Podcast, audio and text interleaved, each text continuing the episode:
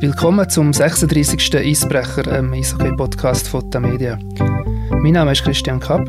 Mein heutiger Gast ist ein ehemaliger Nationalprofi, Nationalspieler, Olympiateilnehmer und Silberheld von Nazi 2013 in Schweden. Er ist im EAC Biel gross geworden. Seine Karriere hat er dann aber vor allem beim EAC Kloten gemacht, wo er 2018 mit 33 zurückgetreten ist.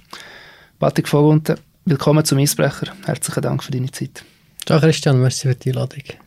Du hast im August 2020 deine Masterarbeit zum Thema duale Karriere im Schweizer Eishockey geschrieben.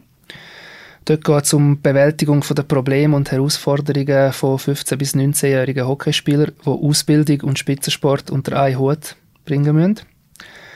Wir werden in diesem Podcast vor allem über deine Arbeit sprechen und nebenbei vielleicht auch ein bisschen einen von mehreren Gründen erörtern, warum in unseren höchsten Ligen vergleichsweise eher wenig junge Spieler zum Einsatz kommen. Bevor wir aber anfangen, könntest du ja kurz davor äh, unseren Hörern ein bisschen noch erzählen, was du jetzt heute machst, du ja nicht mehr Hockey-Profi bist. Äh, ja, sicher, mache ich gerne. Ähm, also nachdem ich aufgehört habe, eigentlich weiter im, im Sport gearbeitet. Ich habe bei der Eishockey-WM gearbeitet, wo er leider abgesagt ist. Ich bin dann gewechselt zu der Winteruniversiade, wo gesagt verschoben ist und dann auch abgesagt ist leider. Und jetzt arbeite ich seit ziemlich genau einem Jahr bei Accenture im äh, Business Consulting und habe dort eigentlich ja, völlig neue Welt angetroffen. Eigentlich so ein bisschen einen Career-U-Turn gemacht und äh, bin froh, das mal ausprobiert. Duale Karriere im Schweizer Eishockey.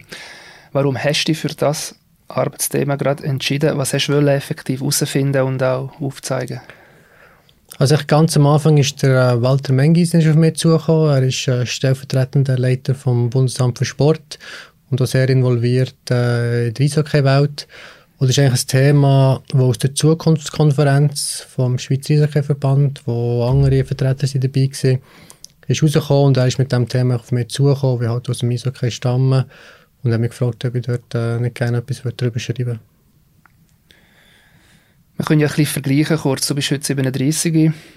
Wie war deine sogenannte Dualkarriere, als du so jung warst? Natürlich hat man dem dort noch nicht so gesagt, das ist kein Vergleich. Aber wie hast du das so unter einen Hut gebracht? Ja, bei mir ist es eigentlich eben von dualer Karriere wirklich noch nicht geredet. Ich bin zu Biel aufgewachsen oder jetzt vielleicht dann meine Kollegen aus der, aus der Junioren-Nazi, die schon zu Zürich waren, haben gewisse Sportschulen gehabt. Wir haben das überhaupt nicht gehabt zu Biel. Und äh, ja, wir mussten schon müssen kämpfen, eigentlich, dass ich, dass ich nicht ins Turnen haben musste. Das ist so die einzige Stunde, die mir äh, sie geschenkt wurde.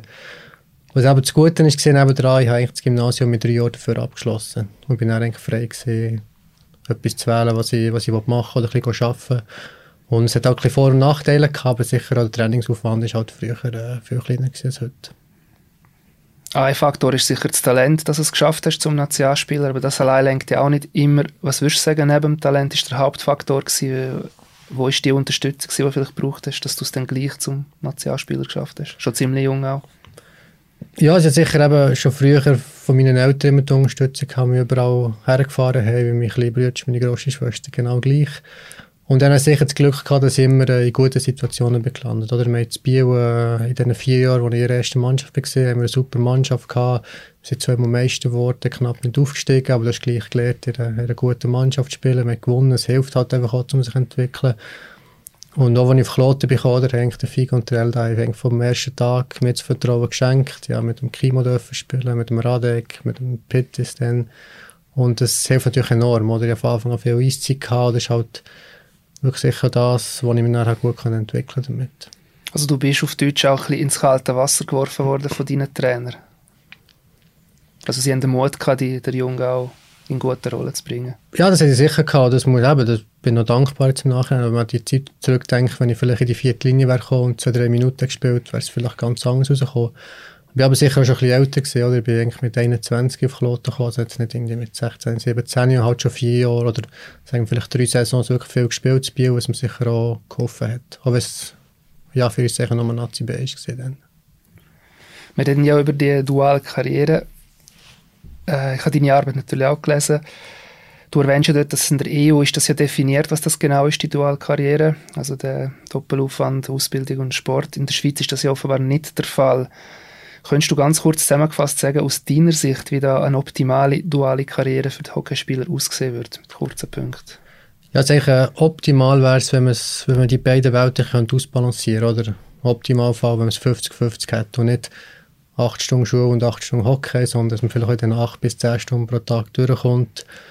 Und grundsätzlich einfach, dass man in dieser dualen Karriere einfach den Stellenwert vom Sport einfach auch höher gewichtet, oder was man alles lernt, als jetzt angehender Profisportler.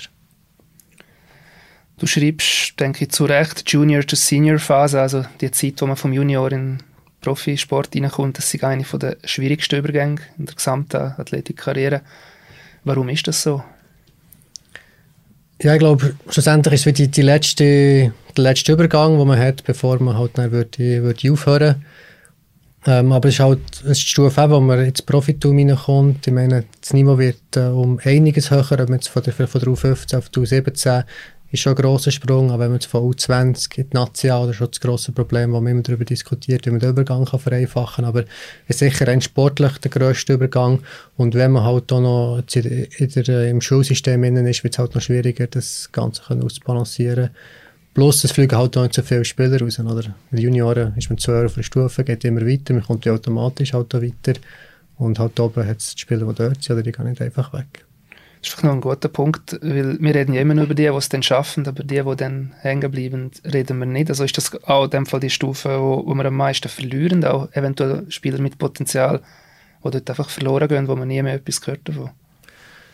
Ja, ich denke, rein sportlich ist es halt schon so, dass man eigentlich optimalerweise die Spieler länger wird aufziehen, dass die Pyramide nicht so steil wird jetzt in diesem Alter.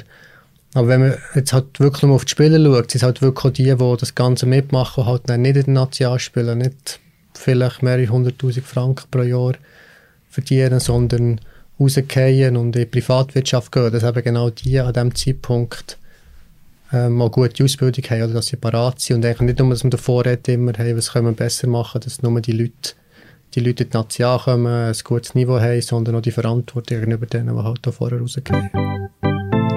Reden wir über deine Arbeit. Du hast ja mit zwölf Nationalclubs geredet. Zwölf, weil dort mal ist Aschua ja noch nicht oben. Also jetzt haben wir ja 13, dort sind es noch zwölf. Du hast mit den Nachwuchsverantwortlichen von allen Clubs geredet, aber auch mit sehr vielen jungen Spielern hast Feedback bekommen.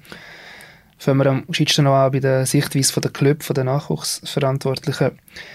Vielleicht kurz zusammengefasst, welche Rahmenbedingungen bieten aktuell unsere Nationalclub den jungen Spielern während dieser dualen Karriere? Was kannst du da ein bisschen einen Überblick verschaffen? Also so ein, ein Gesamtüberblick ist schwierig, es ist sehr unterschiedlich von Club zu Club, aber ich glaube, sie haben äh, wirklich in den letzten Jahren auch grossen Schritt gemacht, zusammen noch mit, äh, mit gewissen Schulen, dass sie einfach die Spieler äh, besser unterstützen können, sei es mit, mit Mittagessen, mit, äh, mit Hilfe bei, äh, bei den Hausaufgaben, mit, äh, mit Transport, mit Ernährung, mit besseres Off-Ice-Training. Ich glaube schon, dass das Gesamtpaket grundsätzlich viel besser ist geworden in der letzten Zeit. Aber jetzt so wirklich das zusammenzufassen, ist schwierig, oder, was zu unterschiedlich ist. Viele von den Nachwuchsverantwortlichen, die du befragt hast, haben ja den expliziten Wunsch nach einer gemeinsamen Strategie in dem, im Hinblick auf die Zusammenarbeit mit dem Schulsystem. Wo siehst du dort das Problem, das entsteht bei dieser Zusammenarbeit? Ja, ich glaube, das grösste Problem ist äh, jetzt im Eishockey, wo man halt viel Richtung Norden schaut, wo, wo der Staat sehr sozial organisiert ist, dass man halt auch in der Schweiz mit 26 Kantonen, jetzt vielleicht die 12 Clubs in weiß nicht, acht, in acht verschiedenen Kantonen vielleicht, mit acht verschiedenen Schulsystemen. Und es kommt halt bei dem, jetzt im Sport, äh, im Hintergrund vom Sport ist das halt ein Nachteil. Oder? Das ist äh, für alles, was die Schweiz super ist, für, äh, für unsere Ausbildung, ein sehr breites Angebot, sehr vielfältig. Ist halt jetzt, wenn man es rein äh, aus dem Sport heraus anschaut, ist halt ein Hindernis. Oder? Was ich ein bisschen, ja, ein bisschen, ähm ja, wie sagt man, die Augen geöffnet haben, als ich gelesen habe, ist, wo du schreibst, nur drei Clubs, wir reden ja von National, können flexible Zeitfenster für Trainings haben, also die auch verschieben, wenn mal etwas ist. Alle anderen haben offenbar ein Stein gemeißeltes, stures System. Was heißt das für die, die das nicht können? Was hat das für Folgen für die jungen Spieler? Ja, ich meine, also diese Zeit ist natürlich meistens äh, aufgeteilt, dass man vielleicht auch noch den Schlittschuhclub halt dabei ist oder man hat noch einen freien Eislauf, den man hat. Und dann kommen die Jüngsten oder so bis zu den Älteren geht man dann rauf. Und in der Schweiz hat eigentlich kaum ein Training jetzt vor einer U20-Mannschaft vor, vor einem halben, acht Jahren. Bei den meisten Clubs, wo sie halt einfach gebunden sind an das maximal zu eins, oder? Und es kommt noch dazu, wo jetzt halt das Hockey, äh, denke ich, jetzt ein Nachteil gegenüber dem, dem Shooten vielleicht, wo es, äh, das, äh, ein Fußballfeld aufzubauen, zu machen, ist sicher um einiges billiger als ein neues Stadion bauen. Oder? Das ist sicher kommt, kommt dort einfach noch, noch dazu, dass man dort auch weniger Flexibilität hat. Also wir haben zu wenige Eisfelder, kurz zusammengefasst. Ja, genau, ja, das, das haben wir sicher. Ja. Ja. Auch noch eine erstaunliche Zahl für mich, wenn es um die Dualkarriere geht in der Club, wird offenbar laut deinen Zahlen nur bei der Hälfte von der Club der Coach von der Nachwuchsspieler auch wirklich beizogen, spezifisch zu der Diskussion und die anderen, ja, die wissen ja wahrscheinlich schon davon, aber sind nicht wirklich nah dran. Was entstehen da für Probleme für die Spieler? Also ist lustig, die, ist eigentlich die Frage, die schon kontrovers diskutiert ist worden. Hat wirklich Vertreter gesagt, der Coach ist Coach, der ist auf mich, der ist für das verantwortlich, alles andere machen wir aus dem, aus dem Büro. Und eigentlich jetzt in der Literatur ist es schon so, dass sie eigentlich davor reden, wo halt der Coach hat den meisten Einfluss auf die Spieler oder rein sportlich. Jetzt, für mich muss er auch nicht unbedingt jetzt vielleicht bei einem Standardgespräch dabei sein, aber er muss sicher wissen, was mit den Spielern los ist und er muss halt einfach eine positive Einstellung haben. Das haben auch die meisten auch gesagt von den Nachwuchsverantwortlichen. Oder? Dass, dass wenn ein Spieler das Gefühl hat, hey, wenn ich jetzt vielleicht kurz meine Leistung nicht kann geben kann, weil ich Prüfungen habe, weil der Coach nicht kein Verständnis hat für das, ist halt schon ein Problem für das Zusammenspiel. Du hast so ein, ein Wunschszenario oder ein Idealszenario skizziert für die Jugendlichen mit folgendem Setting, dass man Mentalcoaching hat, Lifestyle-Coach hat, Ernährungsberatung, Lernhilfe für die Schule, Laufbahnberatung. Ähm, ist das realistisch, dass wir das irgendwann haben? Weil du hast ja die Zahl präsentiert, zehn von diesen zwölf Nachwuchsverantwortlichen sind diesbezüglich eigentlich unzufrieden, dass man das nicht erreicht. Also es ist sicher nicht realistisch, dass das äh, jetzt jeder Club so ab abdeckt. Oder? Das ist vor allem jetzt aus den, also die, die Best Case, äh, die angeschaut wurden in ganz Europa. Jetzt hat viele Leistungszentren jetzt, äh, jetzt in Holland oder in England, in Spanien, wo immer, oder? Die halt das, ist eine einfache Zusammenarbeit mit, mit den Clubs, oder, die dort so halb in dieser Schule eingebunden sind. Und dort tut vielleicht die Schule einen Teil ab, abdecken und ein Teil tut nicht der Club abdecken. Oder? Aber jetzt hier in der Schweiz, wenn man jetzt verlangen dass jeder Club das abdecken kann, ist das finanziell nicht möglich. Heißt das, dass teilweise die gleichen Leute mehrere Aufgaben übernehmen? Oder kannst du da so Beispiel sagen, wie das bei uns im Club, vielleicht gute Beispiele bei uns im Club aussehen und vielleicht weniger gute?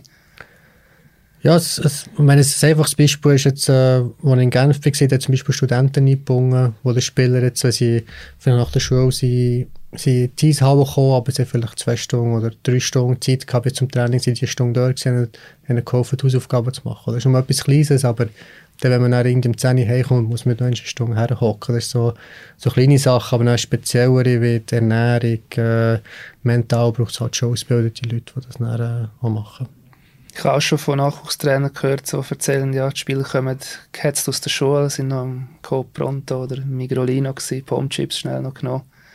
Das ist dann das Gegenteil, das, was man eigentlich nicht unbedingt will. Nein, sicher, aber Ernährung ist ein grosser Teil. Oder? Wenn man ein bisschen das Beispiel in Schweden nimmt, dort zahlt der Staat eigentlich pro Spieler 2000 äh, Schweizer Franken am Club, für das er ihn kann, kann ernähren kann, durch den Tag. Und das ist halt dann eben, die Steuern sind so hoch in Schweden, das kann man nicht direkt vergleichen mit der Schweiz, aber es ist so ein bisschen eben, sieht auch die Wichtigkeit, die das so wird spielen.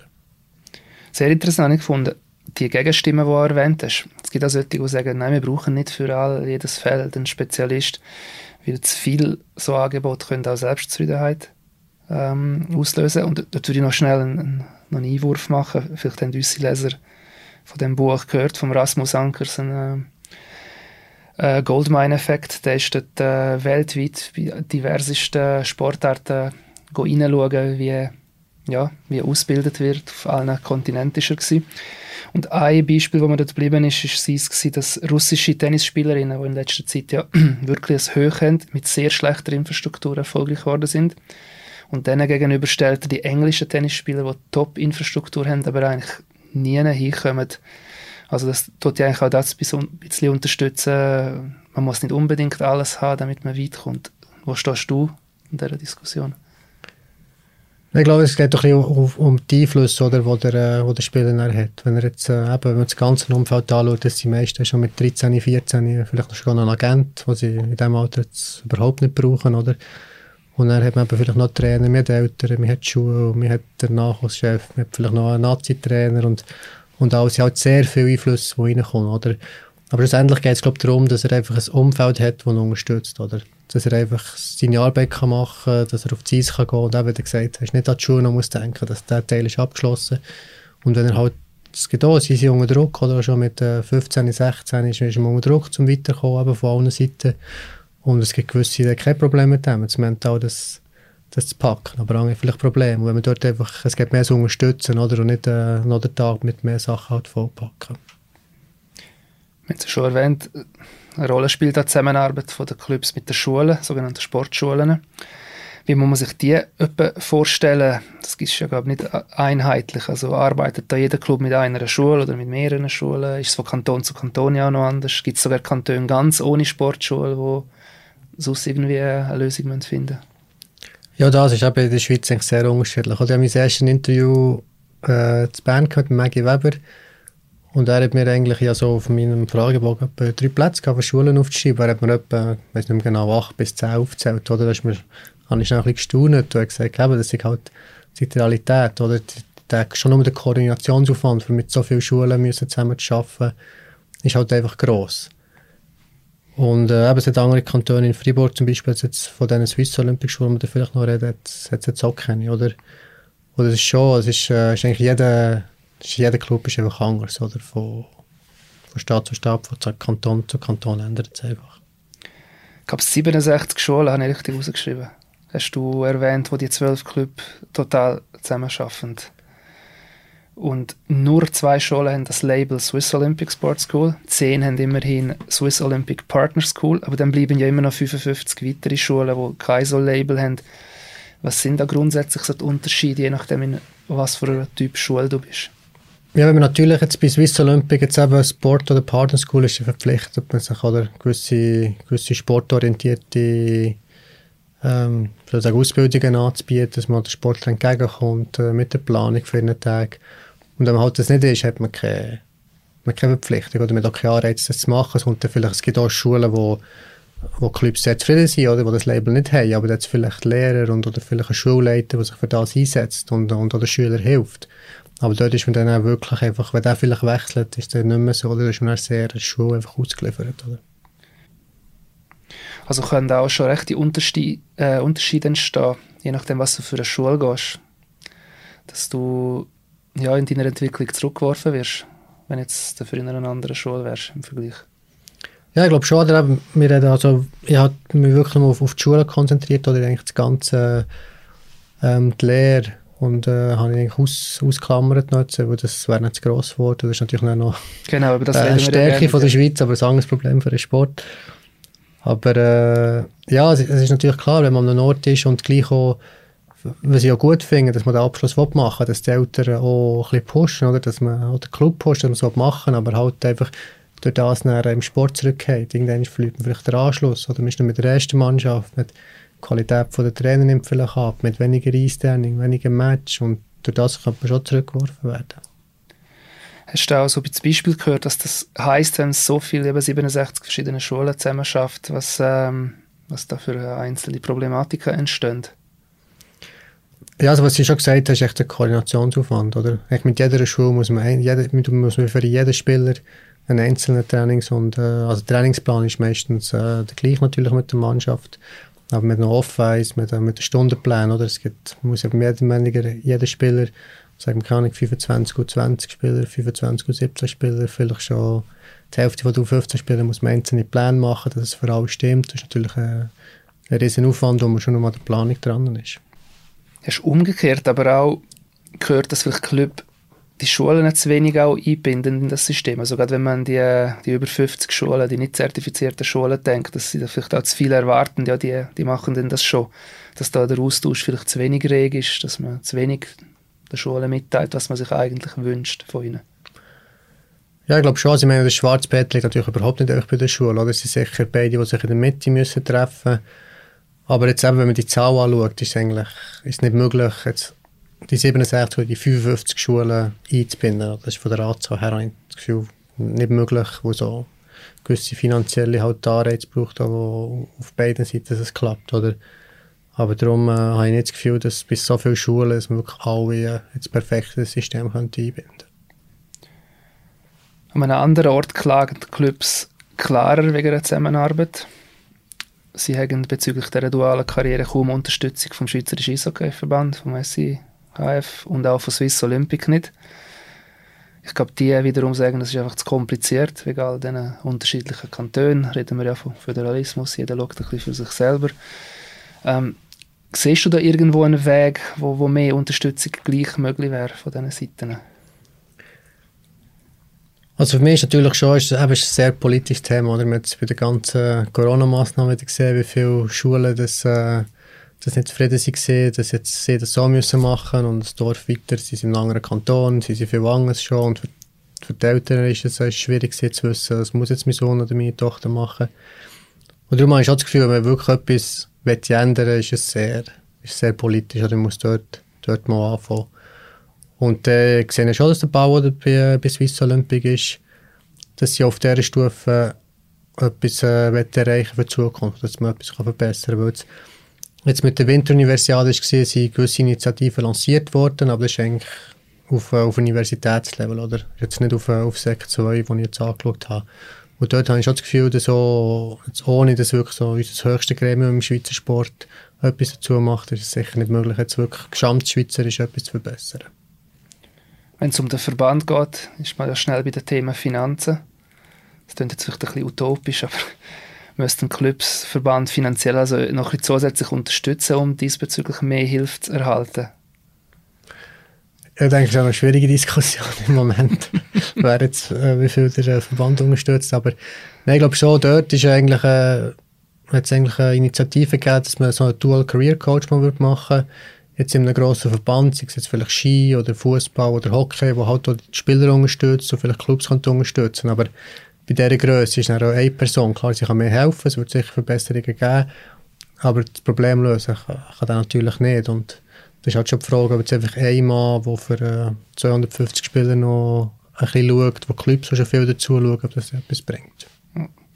Also das mit dem äh, finanziell, das ist eher unrealistisch, ich glaube ja, aber es ist schon dort, wenn jetzt, sagen wir jetzt die duale Karriere natürlich wirklich ein Anliegen ist von Swiss Olympic, oder sagen, hey, dort wollen wir etwas machen, dann kann es auch sein, dass das Geld von oben natürlich kommt, oder wo der, Zum Verband, der, ja. der Eishockey-Verband äh, oder bei, bei Swiss Olympic angehängt ist, aber eben von irgendwo muss, muss die Initiative kommen, oder? und das ist ein, ein weiteres Problem, oder? es sind so viele eben die Schulen, Clubs, Verband, äh, Swiss Olympic, vielleicht noch das Baspo, Kantone, es sind so viele Leute, Sektor eingebunden und die Verantwortung denke, liegt eigentlich nie mehr, oder?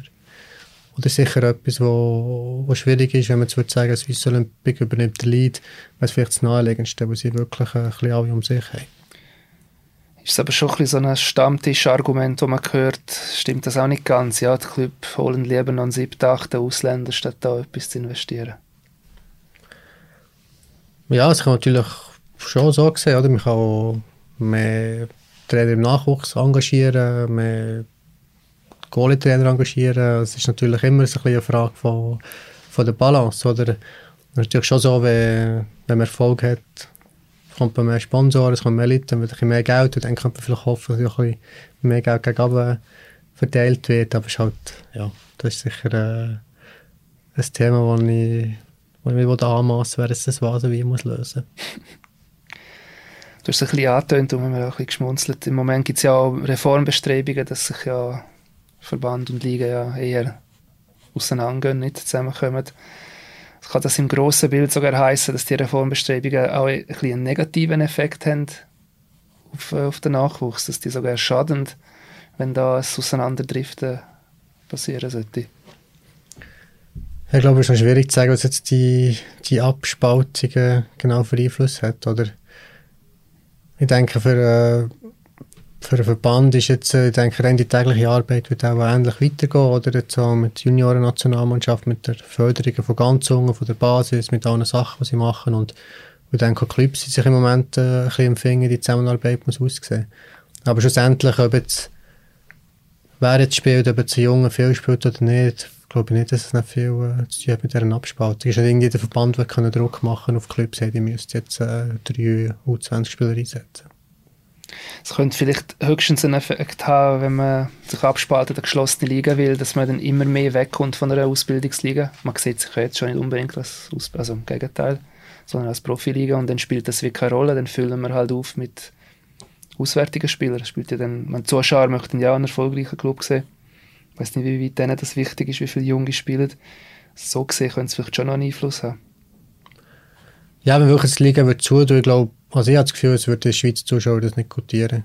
Wenn man jetzt wirklich die Liga wird zutun, es ist auch, eben viele Leute aus Finnland sagen, es ist, äh, machen es nicht, oder es wird, äh, schlussendlich eben einfach, wenn man jetzt so wie, wie, wie Aschua jetzt schon ist, ich meine, zum Kosten sparen kann man schon mal die Hälfte der Mannschaft auslehnen, oder? Und denken dann wirklich Leute, äh, ich glaube nicht, dass sie dann, äh, noch würden schauen, oder jetzt in dem, äh, wenn der Club das wirklich macht. Und man sieht so, klar ist für den Club ist die Abstiegsrunde ist nicht gut, aber und es ist auch Spieler nicht lustig zu spielen. Aber das Interesse ist dann, ist dann wieder riesig, oder? Klar, ist, man hat vielleicht lieber Hälfte vom Stadion im Viertelfinale, äh, als dem Playout-Finale ist und äh, die Hütte ist voll. Aber ich glaube schon, dass, dass das Interesse wird abnehmen, wenn man wirklich so, wenn man die Liga wieder zutun ein Fazit von der Nachwuchsverantwortlichen, wenn ich das richtig verstanden habe, war zu dieser dualen Karriere, es braucht einen Systemwechsel in der Schweiz, weil die Kombination von unserem Schulsystem und dem Sport, die sich in der Schweiz halt einfach schwierig, weil es komplex ist, das Schulsystem. Das ist im internationalen Vergleich zwar sehr gut, also man kann sagen, wir bilden gescheite Leute aus, aber es ist halt schwierig mit der dualen Karriere. Ist, kann man das Fazit auch ziehen, wir können einfach nicht beides haben, es ist einfach entweder oder. Ja, also ich muss natürlich schon sagen, dass wir jetzt nicht schlecht sind. Also wir, wir machen Sport auf hohem Niveau. Wir, wir sind sehr entwickelt in letzter Zeit. Es ist nicht alles schlecht, wenn das jetzt plötzlich so wird tönen. Aber jetzt zum, es haben viele haben so ein bisschen gesagt, eben, er hat zu viel im Moment, dass sie mehrere Nachwuchsverantwortliche gesagt haben, sie holen im Moment das Maximum raus mit den, mit den Massnahmen, die sie, die sie können machen können. Oder? Aber ich glaube schon, schlussendlich geht es ein bisschen um, um den Stellenwert vom Sport, oder wo man überall ein bisschen kämpft. Jetzt so, es gibt zum Beispiel das Athletes Network, wo dann äh, hinten jetzt eben, wenn man aufhört, kämpft dafür, hey, als Sportler lernst du viel Soft Skills. Oder man lernt immer von Soft Skills, wie wichtig das ist. Und das, dass sie probieren, einfach das auch mit Unternehmungen zusammen zu arbeiten, das dass sie auch Sportler aufnehmen. Ich hatte dort auch das Glück dass ich über das zu meinem Job bekomme, oder wo sie gesagt haben, wir geben dir eine Chance. Und das ist sicher auch ein bisschen auf sechs Stufen da. Also, die Spieler, sie müssen eine enorme Motivation haben, sie müssen den Willen haben, sie lernen über Ernährung, über Trainingswissenschaften, über viele Sachen, die Teil einer Ausbildung ist, vielleicht jetzt für sie als Sportler und das wird wie, wie fast nicht gewichtet. Oder in Schweden ist das wie Teil von ihrer Ausbildung. Von ihrem Gymnasium muss der Club wie gewisse Credits jetzt an der Ausbildung übernehmen und in der Schweiz ist das wie einfach noch das Zuckerli auf dem, was sie schon lernen. Oder? Es ist einfach, das, einfach, das ganze Workload ist auch viel höher. Wenn wir schon Systemwechsel erwähnen, ich glaube, ist der realistisch, wenn jetzt Hockey klagt? Also es müsste ja wahrscheinlich mindestens noch viele andere Sportarten haben, die das wo würden Druck machen. Ich weiß nicht, hast du da auch von anderen Sportarten so ein Signal gehört oder würde das überhaupt nützen? Ist das eh nicht utopisch? Ja, ich glaube nicht, dass noch viele andere Sportarten, die vielleicht auf, auf dem Level sind wie das Hockey, wenn man jetzt vielleicht noch Shooten oder Ski anschaut. Ski hat das Glück, dass ja in, in Brick, in Andermatt und Davos drei Sportgymnasien, die wirklich äh, Sportgymnasien sind. Und auch wenn gesagt haben, im Fußball ist natürlich, ich denke, mit der Infrastruktur weniger das Problem. Ich denke auch, sie haben Probleme mit der Infrastruktur, aber ich denke nicht in dem Maß wie das Hockey. Aber es wäre sicher, äh, ja, für jemanden, der eine Masterarbeit machen will, interessant, das anzuschauen. Fortsetzung zu deiner Arbeit, ja. Ich habe gerade kürzlich auf LinkedIn einen Post gesehen von Ueli Schwarz, wo er sich zum äh, Olympiasieg der Finnen geäußert hat, Freude hat für die, aber auch ein bisschen Unterschied aufgezeigt hat, unter anderem, also zu uns, unter anderem hat er auch erwähnt, dass wir im Gegensatz zu den Finnen viel mehr Spieler im Teenageralter verlieren. Das habe ich noch interessant gefunden, weil auch du schreibst indirekt eigentlich von dem in deiner Arbeit, dass zumindest die 16- bis 18-Jährigen durch die hohe Doppelbelastung vielleicht nicht ganz verlieren, aber der Anschluss zumindest verlieren. Also könnte man sagen, ist das auch ein Grund, warum die Schweiz bei der U20-WM regelmäßig eigentlich chancenlos ist gegen Top-Nationen? Aber später holen wir dann gleich in, in einer Form auf. Aber ist das vielleicht einer von diesen Gründen, warum es gegen Kanada 10-0 gibt mit 60 zu 10 Schüssen? Das ist eigentlich Jahr für Jahr eher Normalität als, als die Ausnahme. ich glaube, das ist schon ein Nachteil grundsätzlich. Äh, bei der Anzahl die wir haben, oder lizenzierte Hockeyspieler, wir sind in Kanada 10 bis 20 Mal mehr. Aber ich glaube schon, es ist eigentlich, äh, in Macklingen wird immer davon geredet, oder einfach in der Pubertät, wo, es ist schon immer ein Problem, so ein bisschen die, die kleineren Spieler, jetzt, wenn man, es gibt auch Studien, die zeigen, dass bis in, die Nationalmannschaft hat einfach mehr Spieler, die im Monat Januar, Februar, März geboren sind, wo sie einfach tendenziell älter sind in den Junioren-Nazis, äh, sie sind vielleicht ein bisschen grösser schon, und es macht einen riesen Unterschied, und die Pubertät verstärkt man das Ganze, oder? Und überall, wo internationale Publikationen man überall lesen, oder? In der Pubertät darf man nicht oder sollte man nicht selektionieren, wenn nur ganz wenig. Wahrscheinlich dort, oder, wo es im Hockey richtig U16-Nazi geht, ist, äh, 14, 15 ist mit der Pubertät, oder dort ist so das erste, das erste Nadelrohr, das wir haben, wo einfach die Spieler dann äh, auf rausgehen, oder? Mit noch vielleicht ein erweitertes Kader von 30, 40 Leuten, aber dann ist es schwieriger, zum, bis man dann vielleicht wieder wirklich oben ist in der Nazi, und man die Leute wieder ein bisschen mehr sieht zum Zurückkommen. Das ist eigentlich schon etwas, wo, wo echt bewiesen ist, dass, es, dass man es nicht machen sollte, was einfach wirklich genau so gemacht wird. Also wir haben in dem Fall potenzielle Late Bloomer, also Sportentwickler, die wir in dem Fall verlieren dadurch. Ja, aber außer jetzt vielleicht ein Club hat, äh, hat einfach auch Geduld mit so einem Spieler. Der Spieler entwickelt sich halt, hat oder bis zum Weitermachen. Nimmt vielleicht auch mal, ich in die Nazi B runterzugehen, spielt weiter, oder? Jetzt haben wir einen Park oder Kilian Motte, der plötzlich Topscorer ist in Fribourg, äh, Top 10 ist. Äh, äh, Tristan Scherwe ist ein bisschen, bisschen, bisschen spät jetzt neu in die Nazi gekommen. Äh, Rüffenacht, der plötzlich mit 30, 31 MVP geworden von den Playoffs. Also das waren recht Leitbloomers. Gewesen. Aber die haben auch, auch den Biss gehabt, um, zum Weiterziehen. Sie sind von den Club sicher unterstützt worden. Wir können das eigentlich, wie eingangs erwähnt, auch auf die Nazi den Vergleich ziehen. Ist das vielleicht auch ein Grund, warum in der Nazi fast keine wirklich junge Spieler gibt? Also ich wirf da schnell ein paar Zahlen ein, das ist schon noch eindrücklich. Äh, ich habe die, die Jahrgänge genommen, die jetzt U20 WM hätten dürfen spielen diese Saison, also die 19-Jährigen und die Jüngeren. Und ich habe jetzt nur extra solche genommen, die Minimum 20 Nationalspiele gespielt haben, wo man dann vielleicht in Anführungszeichen als Stammspieler kann bezeichnen kann, wenn sie im Schnitt jedes zweite Spiel mindestens gespielt haben. Und man kommt auf sechs Spieler. Und ich möchte gleich noch die noch im Einzelnen noch erwähnen. Das ist der Joshua Farni beim SCB, wo 12 Minuten pro Match auf dem Eis steht, 91 Sekunden Powerplay pro Match, immerhin. Dann haben wir den Simon Knag, der knapp oder ziemlich genau 10 Minuten pro Match auf dem Eis steht beim HCD, 25 Sekunden Powerplay, also im Schnitt jeder zweite Match ein Shift Powerplay, kannst du sagen. Dann haben wir den Dario Allesbach beim EVZ, 9,5 Minuten, praktisch kein Powerplay, 16 Sekunden pro Match. Dann haben wir den Noah Delemont beim EAC Biel auch 9,5 Minuten pro Match. 51 Sekunden Powerplay immerhin, also kannst du sagen pro Match, ein Shift Powerplay. Und die anderen zwei sind noch der Valentin Hoffer bei Zug, der knapp 5 Minuten spielt, sowie der Evenhelfer bei Aschra, der auch knapp 5 Minuten pro Match spielt. Kein Special Team Einsätze haben. Und ja, that's it, das ist schon alles. Und das ist jetzt im Vergleich gerade zum Beispiel mit Schweden. Wir kommen immer wieder mit Schweden, auf das können wir dann übrigens später auch noch detaillierter sprechen. Das ist schon extrem wenig. Und das ist letztes Jahr, ich habe dort mal einen Artikel mit noch detaillierteren Zahlen gemacht, ist es ja schon ähnlich gewesen. Was sagen dir so Zahlen? Sechs junge Spieler in der Nation. Nicht einmal wirklich mit viel Eiszeit.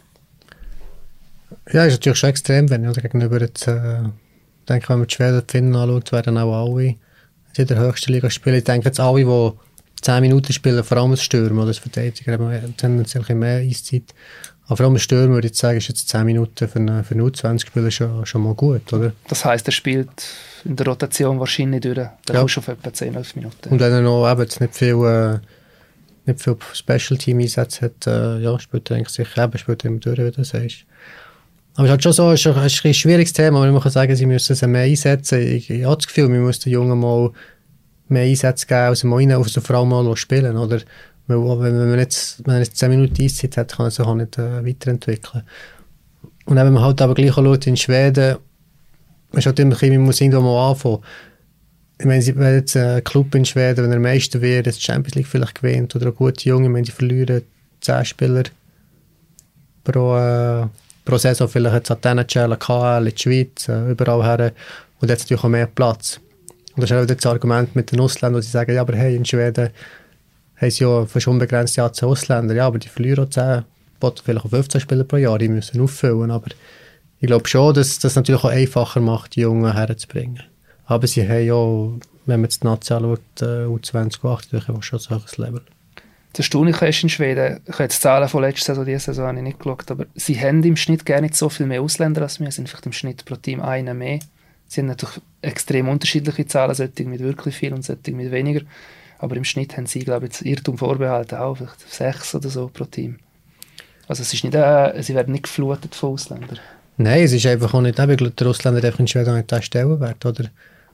Es ist auch ein bisschen eben, wenn man jetzt mal in der Zeitung liest, oder zum Dienstag Zürich zu, keine Ahnung, Zürich spielt nur mit drei Ausländern, jetzt haben wir schon fast das oder jetzt mit vier vielleicht, haben wir schon fast das Gefühl, oh, Zürich verliert sowieso, oder? Sie haben nicht fünf Ausländer, das geht so gar nicht. Und das ist halt schon ein bisschen als Mindset, das wir in der Schweiz noch haben, oder?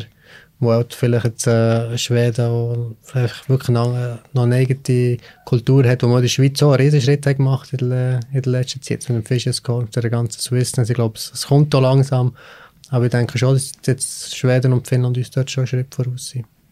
Das ist ein interessanter Punkt. Das ist mir schon vor Jahren eigentlich aufgefallen. Auch wenn Nordamerika schaust, man redet einfach von den Spielern in der Mannschaft. Man kommt jetzt nicht auf den Gedanken, das ist ein Ausländer, das ist ein Kanadier, das ist ein Ami. Es geht einfach um den Spieler. Und ich glaube, Schweden ist, ist ein bisschen ähnlich, oder? Ja, ich glaube schon. Man, man nimmt jetzt einfach, vielleicht braucht man äh, einen Spieler für die dritte Linie, wo, äh, wo Boxball spielt. In der Schweiz ist halt einfach Außer der Club steht hinter dem oder der Trainer weiß es genau. Aber ich habe viel schnell Kritik da, wenn man einen defensiven Verteidiger hat, wenn er fünf Punkte macht und defensiv der Beste ist in der ganzen Liga. Aber sagt ja, aber er macht nur fünf Punkte. Und vielleicht ist er einfach nicht für das geholt worden. Oder ist immer so noch ein bisschen das, äh, mit vier Ausländern, jetzt der äh, nächste auch sechs. Vielleicht wird er dort schon mal ein bisschen der, der Stellenwert äh, ein bisschen runtergehen. Aber ich denke, das ist, auch für uns Schweizer ist das immer gut. Oder? Wir haben die Ausländer in der Schweiz, haben jetzt nicht alle, aber viele haben wirklich ein, ein riesen Level. Oder? Jetzt, ja, mit dem, mit dem Radek können spielen, mit dem Klima können spielen, mit dem, mit dem Sandler können spielen. Sie sind Top-Spieler gewesen, du lernst schon viel von denen. Jetzt, wenn man wenn man jetzt vielleicht hört in, in Zug oder wie sie vom Kovac wären. Ich glaube, da kann jeder Schweizer Spieler etwas von dem hören. Das kann man hoffentlich auch beibehalten, dass man auch nicht sechs Mittelmäßige hat, sondern auch wirklich noch weiterhin Top-Ausländer eine Diskussion, die uns jetzt schon lange begleitet. Das ist recht schwarz und weiß. Die Jungen sind nicht ready, darum spielen sie nicht so viel. Die andere Seite sagt, die Clubs sind zu wenig mutig, die einfach mal ins kalte Wasser zu werfen. Ja, ich glaube, so pauschal, wenn ich das sage, ist noch schwierig. Oder eben, am Anfang gesagt, ich habe bis, bis 20 in der Nazi B gespielt, aber beim, beim Top-Club in der Nazi B, ich habe viel Eiszeit bekommen, dort meine Leistung gezeigt und ich, glaube, man muss für, für, für jedes Spiel ist das äh, ein zu anschauen. Oder vielleicht macht es Sinn, einfach einmal in die Nazi B gehen, wenn er kann spielen kann. Aber jetzt auch für einen Nazi B-Club ist natürlich auch für einen Swiss League-Club natürlich auch schwierig, wenn man einfach so einen Liftspieler hat. Da gibt man ihm das Vertrauen nicht, oder? Aber auch in der, Swiss League hat gute Spieler, wenn es äh, 18-, 19-Jährige in der ersten Linie spielt, neben zwei Ausländern und keine Ahnung, 50, 60 Punkte macht, macht er sicher einen größeren Schritt vorwärts, als wenn er in der Nazi A drei Minuten pro Match spielt. Reden wir über die Sichtweise der Spieler. Du hast äh, Feedback bekommen von 234 Spielern von diesen 15- bis 19-Jährigen. Was mich erstaunt hat, ehrlich gesagt, viele haben gemeldet, sie bewältigen die Ausbildung und Sport nebenbei sehr gut. Sie brauchen ja auch nicht äh, zwingend zusätzliche Unterstützung. Ähm, sie haben auch kein grosses Problem, außer vielleicht Mangel an Erholung. Glaubst du das jetzt ein bisschen äh, direkt gefragt? Oder trauen sie sich nicht mehr zu fordern? Oder ist ihnen vielleicht gar nicht bewusst, dass man mehr könnte machen oder fordern?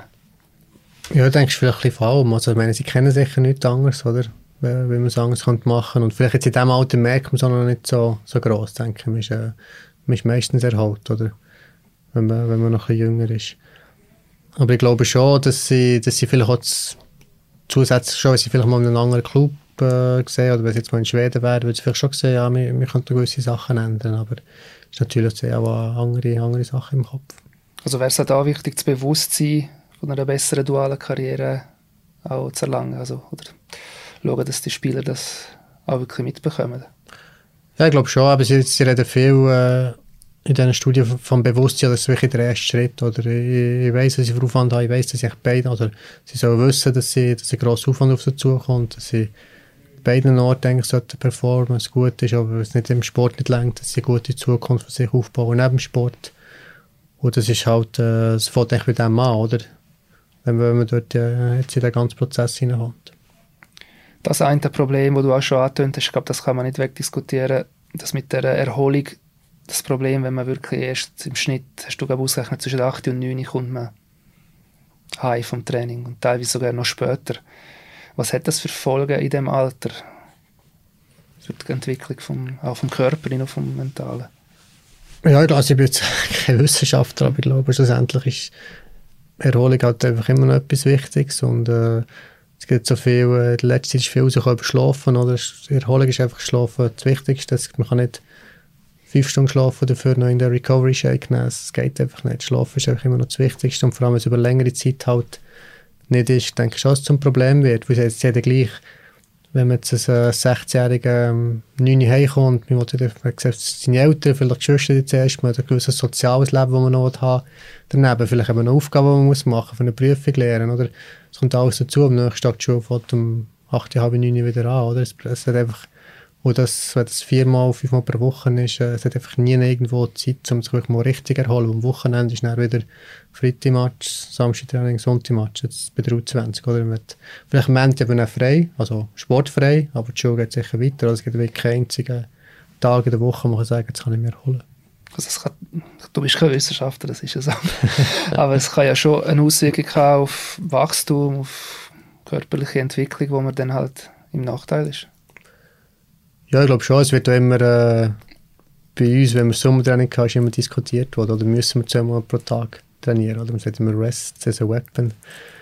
und dort, äh, ja, ich glaube schon, ich glaube, der Muskel, seit beim Wachsen, da, wenn man der Erholung ist, oder, es ist, das ist glaube ich, etwas, was halt schon einfach grundsätzlich zu wenig, zu wenig beachtet wird. Das heisst, man muss viel machen, oder man muss tough sein und noch mehr und noch mehr und noch mehr, einfach mehr ist besser, oder? Und dort ist sicher ein bisschen der falsche Ansatzpunkt kontroverses Thema, aber auch bei dir, Rolle der Eltern. Einerseits logisch, sehr wichtig. Aber du hast auch Feedback bekommen wegen zu viel Einmischung der Eltern, gerade auch beim Trainer. Kannst du ein einen Einblick geben in beide Seiten? Also ich bin selber nicht Trainer, ich bin jetzt Eltern von, von noch Kleinen, oder? Sie fangen von mir Aber ich glaube schon, es ist... Äh, also für mich persönlich ist, wenn man älter ist, man älter, oder man ist nicht Fan vom Spieler, oder? Und dort ist halt schon, ich meine, jetzt, äh, ich komme aus dem Hockey, aber jetzt, wenn ich, jetzt mein, mein Sohn geht, äh, ins Karate geht zum Beispiel, würde ich jetzt nicht anmassen, ähm, Karate zu sagen, was er jetzt muss mit dem Sohn, oder? Und das ist halt schon, ich glaube, als Trainer ist man, ist man recht unter Druck, wo, wo halt da die Eltern sind im Training, äh, die Eltern sie schauen immer zu, oder? Weil natürlich jeder will das Beste für sein Kind, will, dass er am meisten spielt. Und dort glaube ich schon, dass vor allem Trainer dort, äh, aber wirklich direkt Kontakt wird, glaube ich, bei vielen Clubs angebunden. Oder dass man vielleicht noch einen, einen administrativen Leiter dazwischen hat, dass der Trainer jetzt nicht äh, direkt mit, äh, äh mit den Eltern äh, wirklich Kontakt hat. Also Eltern, die den Stoppuhr auf der Tribüne hocken, um zu schauen, ob, der, ob das Kind 10 Sekunden weniger spielt als das Gespänli und das melden gehen dem Trainer. Geht es um so Sachen auch? Ja, ich denke schon. Also eben, ich weiß jetzt nicht, ich glaube vor... Äh, vor ein paar Jahren haben sie einfach Statistiken gemacht, glaube sogar schon bei den Moskitos, haben sie zum Glück wieder aufgehört. Oder? Time on Ice, wirklich. Ja, also ich weiß jetzt nicht genau, was, ja. was alles, aber ich weiß, dass es mal gemacht ist worden, oder? Und, äh, ja, es ist eine riesige, es ist eine riesige Diskussion, oder? Ich glaube, auch, muss man schon zählen, oder? Ist jetzt bei der, äh, jetzt, wenn ich bei der U9 mitgehe, zähle ich meistens nicht, oder? Wie viel das ist. Also die Kinder zählen halt, die wissen dann meistens. Oder? Es ist ja wirklich egal, wer gewinnt. Es ist ja wichtig, dass, dass alle auf die Eis gehen, dass alle Freude haben. Meistens wissen sie es aber leider halt auch, sie, sie haben verloren. Wir haben diesen Punkt schon angesprochen. Schweden. Ich weiss, Clubs können nicht mehr hören, wenn man kommt, ja, vergleichen wir mit Schweden. Schweden ist nicht Schweiz. Und trotzdem, Schweden ist einfach das Vorzeigeland in Europa, würde ich sagen, im Eishockey. Lustigerweise haben sie ja schon wieder Diskussionen, wie schlecht sie sind. Also, muss immer wieder schmunzeln, wenn ich mit schwedischen Kollegen rede. Aber ich würde mal sagen, aus unserer Sicht kann man sie schon immer noch als sehr gute Ausbildungsnation nennen. Das sieht man ja allein am NHL Draft. Das sind ja unglaubliche Zahlen, was sie an Spielern äh, rausbringen. Du hast für deine Arbeit ja auch mit Nachwuchsverantwortlichen von Frölunda gesprochen, einem der besten Clubs in Schweden. Kannst du vielleicht kurz nennen, was sind da die wichtigsten Unterschiede, die du gehört hast, was sie anders machen, was wir, auch wenn es natürlich bei uns vielleicht aus bestimmten Gründen nicht geht, aber ähm, kannst du vielleicht ein paar Punkte nennen? Also ich glaube, der grösste Unterschied ist, also, dass sie sicher eigentlich in Schweden gehen wir alle einfach ins, ins Gymnasium, oder?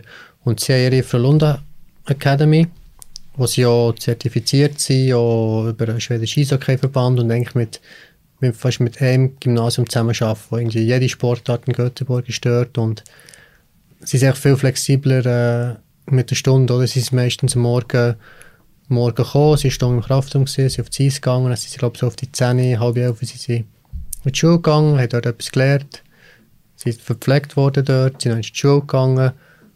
Und er, äh, glaube so wie er gesagt hat, ist unterschiedlich, ob von zwei bis drei oder drei bis vier haben sie vielleicht noch Nachhilfe bekommen, um ihre Sachen aufzuholen und dann sind sie noch ins Stadion gegangen, haben vielleicht noch trainiert von fünf bis sechs, und sie haben halb sieben raus. Oder das war so sein Ziel, das er immer gesagt hat, dort, dass sie sechs, spätestens halb sieben müssen die weg sein vom Stadion. Oder? Und in der Schweiz sind sie vielleicht noch einmal im Stadion. Dann, oder? Und das ist, glaube ich, schon, schon ein riesen Unterschied dort. Einfach auch, und plus, was halt so noch ist, das Gymnasium dort geht drei Jahre. Und nicht in der Schweiz, wo man es halt doch aufteilen kann, also man kann Sport machen, aber wenn man potenziell eben fünf Jahre ist mit dem Gymnasium, oder was, was halt dann auch das Problem ist, wenn man es mit 19, 20 in die Nationalschaft und im Gymnasium ist es dann aber nicht einfach. Beim ersten Punkt, wo du gesagt hast, wären wir wieder bei der Erholung ja gewesen. Also es ist mal sicher die Voraussetzung, dass du eine bessere Erholung hast, wenn du am 7. spätestens... Ja, sicher. Also ich, ich meine auch körperlich und eben äh, so mental. Ich meine, wenn du, wenn du 16 bist, ich meine, willst, solltest du vielleicht noch nicht, aber du willst mal in Ausgang gehen, du, du hast Kollegen, du hast, eben, du hast Geschwister, du hast Eltern oder ein, ein soziales Leben willst haben nebendran. Und klar, ich meine, in der Garderobe ist es immer lustig, aber äh, ich glaube, außerhalb ist es wichtig, dass man, dass man einen gewissen Halt hat. Du hast das ja mal für ein Jahr, ist jetzt zwar zehn Jahre her, aber gleich, du hast mal für eine Saison das erlebt. Du bist als Profi, hast eine Saison bei Frölunda ja gespielt. Kannst du dich noch erinnern, welche Eindrücke hast du wenn jetzt die jungen Spieler dort bei euch mitgespielt haben, so von wegen Ausbildung und Verhalten und auch körperlicher äh, Zustand, all das? Also für mich ist schon der grösste Unterschied ist, ist schon das Körperliche, oder? Du hast wirklich das Gefühl, dass jeder 10 Kilo schwerer ist und 5 cm größer. Das, das, ist schon, das ist schon eine Frage, dass man so ein junges Training ist, wie viel ich verstanden hat. Ich bin jetzt nicht, äh, ich habe nie jetzt 90 oder 100 Kilo gesehen. Aber ich, ich glaube, das ist, schon, das ist ein riesen Unterschied. Da ist man grundsätzlich einfach schon mal parat. Oder jetzt, der, Lian Bichsel, der jetzt auf, äh, auf Schwedisch gegangen hat, in der Schweiz sicher auch gespielt. Ich meine, ist mit 17, jetzt ist er 1,85 Meter 85, 90 vielleicht schon gar. Noch mehr, glaube ich, ja. Oder, oder noch mehr, da ist man natürlich auch eine gewisse körperliche Voraussetzung, man halt einfach auch auch mitbringt, dass man dann vielleicht auch früher kann spielen kann. Aber ich glaube schon, dass äh, das ist für mich schon eines von der, wo ich sehe, wie viel Gewicht das ja im Kraftraum schon mal geschossen haben, das ist schon noch, das ist schon noch eindrücklich gewesen. Salopp gefragt, warum können wir Schweden nicht kopieren? Ich glaube, weil wir einfach anders vom, vom Staat her schon anders organisiert sind, oder? Sie sind sehr, äh, aber es ist ein Sozialstaat, sie sind sehr, äh, sehr breit organisiert. Es wird alles in, in Breite investiert. Das, schwedische Olympische Komitee ist sehr, ist sehr klein oder hat nie die Macht, wie, wie die Swiss Olympic hat. Oder? Und auch eben, eben das Geld, das investiert wird, ist halt einfach mit der Schweiz nicht möglich. Oder? Das ist ab, weiß nicht, für 3'000, 4'000 Franken zahlt man 55% Steuern. Oder? Das ist natürlich, hat der Staat andere Möglichkeiten, um, äh, zum Sportsystem Geld äh, reinzufließen. Vielleicht gleich noch ein, zwei Punkte. Was könnten wir aber übernehmen, was wir noch nicht übernommen haben? Also etwas, was ich würde sagen, was sicher ein Unterschied ist, dass sie einfach in Schweden einfach mehr Trainer auf mich haben, oder? Und ich glaube schon, das ist klar, das ist finanzielle Mittel, aber jetzt beim, bei den grossen Budgets habe ich das Gefühl, dass, das ist das noch vertretbar, oder? dass man wirklich mehr mehr Leute auf dem Eis hat, die zu diesen, zu diesen Spielen schauen können, oder? Also das ist auch eine Investitionsfrage bei den Club natürlich. Ja sicher, ich meine, jetzt, äh, wenn man jetzt Ex-Spieler hat, die vielleicht den Übergang machen als Trainer oder so, oder ist, würde ich mal sagen, kostet noch nicht alle Welt. Man kann vielleicht als Praktikum, oder? Wenn man dafür dann, äh, mal oben einen, einen jungen Spieler einsetzen kann, anstatt einen muss einkaufen, ich das Gefühl, die Kosten schon haben jetzt ja sehr viele Punkte angerissen. Das Thema ist sicher zu komplex, um jetzt in einer guten Dreiviertelstunde alles ausdiskutieren. Aber vielleicht könnten wir jetzt zum Abschluss, kannst du nochmal, du hast ja für deine Arbeit auch Konklusionen müssen schreiben, könntest du vielleicht zwei, drei Punkte nochmal rausnehmen, wo du das Gefühl hast, dort sollten wir her, das sollten wir machen? Ja, also ich glaube, grundsätzlich kann man sagen, dass es einfach ein Thema ist, wo, wo so viele Stakeholders hat überall, wo einfach schwierig ist, alle an den Tisch zu bringen und wirklich für äh, jetzt gesamtschweizerisch einfach das System können zu verbessern. Das ist wirklich, ja, also es, es wird niemand eine Lösung haben. Ich glaube, es probiert jeder, jeder Club äh, macht hundertprozentig das Beste aus dem, was sie haben. Die werden besser unterstützt vom Kanton, vielleicht äh, oder von der Stadt, äh, wo ihnen hilft, andere weniger. Ich glaube, es ist so unterschiedlich dort, eben, dass, äh, dass eine gesamtschweizerische Lösung sicher wird helfen Aber ich das Gefühl, in der Schweiz ist unter diesen Voraussetzungen wird es kaum möglich sein. Und das Zweite ist einfach auch eben der Stellenwert vom Sport. Oder ist jetzt äh, 16-jähriger Spieler, der schon so viel trainiert, wie wir in der, äh, in der National trainiert haben, äh, vielleicht nicht ganz so, so viel Spiel hat, aber das, was er lernt, das Sportler, hat das irgendeinen Wert. Und wenn man schon dem nur einen Wert kann geben kann, man kann sagen, hey, schau, als Club bist du verantwortlich, dass er auch über den Körper vielleicht lernt, eben gewisse trainingswissenschaftliche Sachen, dass er auch, so gut gesagt, als früher gewusst, hätte vielleicht nicht mit 33 müssen aufhören aber dass man da einen gewissen Wert gibt und so vielleicht auch eine gewisse Stunde in der Schule kann zurücksetzen dass es dann auch wieder im Club mehr Flexibilität gibt, um, äh, zum anders trainieren oder dass sie vielleicht am Morgen können trainieren und nicht am Abend um 8. Herzlichen Dank für das Gespräch und den Einblick in das sehr interessante Thema. Merci dir. Danke auch für deine Zeit. Du musst jetzt springen, gell? Das ist ein Seniorenmatch am Abend. Hast du mir gesagt? Nein, nur Training. Aber nur Training. Training ist ja genug anstrengend. in dem biblischen Alter von dir. Das war der 36. Eisbrecher, der Hockey-Podcast von der Media. Mein Name ist Christian Kapp. Besten Dank fürs Zuhören. Ich hoffe, ihr seid auch das nächste Mal dabei bei der 37. Folge von unserem Podcast. Machen's gut, bleiben gesund.